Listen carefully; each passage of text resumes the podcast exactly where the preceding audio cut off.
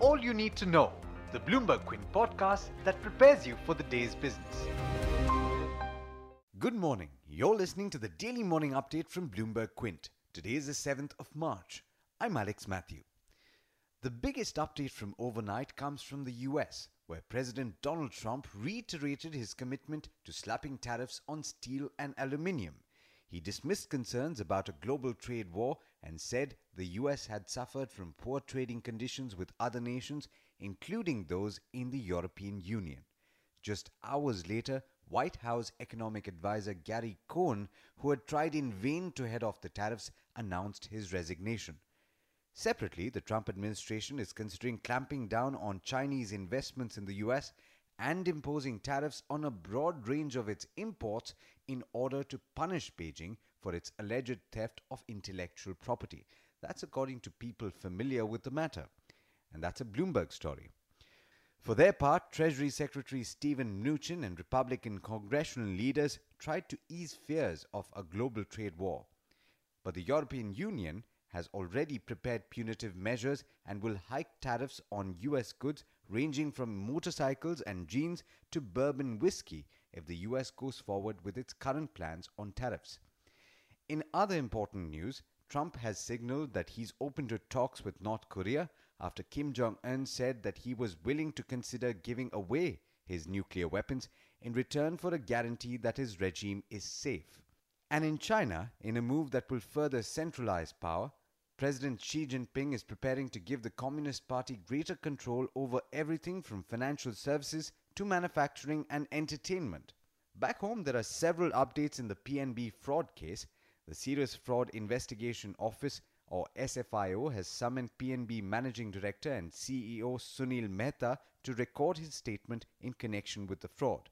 Axis Bank on Tuesday said it has an exposure of 200 crore to billionaire Nirav Modi and Gitanjali Gems accounts. Also on Tuesday, the special court remanded Vipul Chitalia of the Gitanjali Group to police custody till the 17th of March.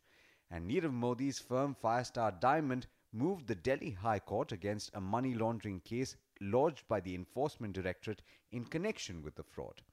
In a separate case, the Patiala House Court in Delhi extended CBI custody of Karti Chidambaram, who is the son of former Finance Minister P. Chidambaram, by another three days in the INX media case. Karti will now have to be produced in court on the 9th of March. Markets regulator SEBI has asked Tata Motors to conduct an internal probe into the alleged leak of financial earnings on WhatsApp ahead of the earnings being disclosed to the stock exchanges and shareholders. The deadline for mandatory linking of Aadhaar to avail various services and welfare schemes run by the government may be further extended beyond March 31st.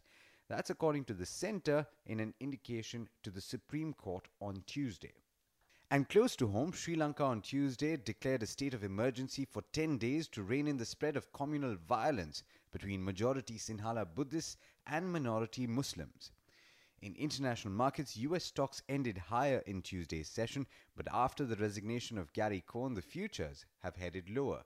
The early risers in Asia are trading weak, with the Nikkei in Japan down as much as 0.6% in early trade.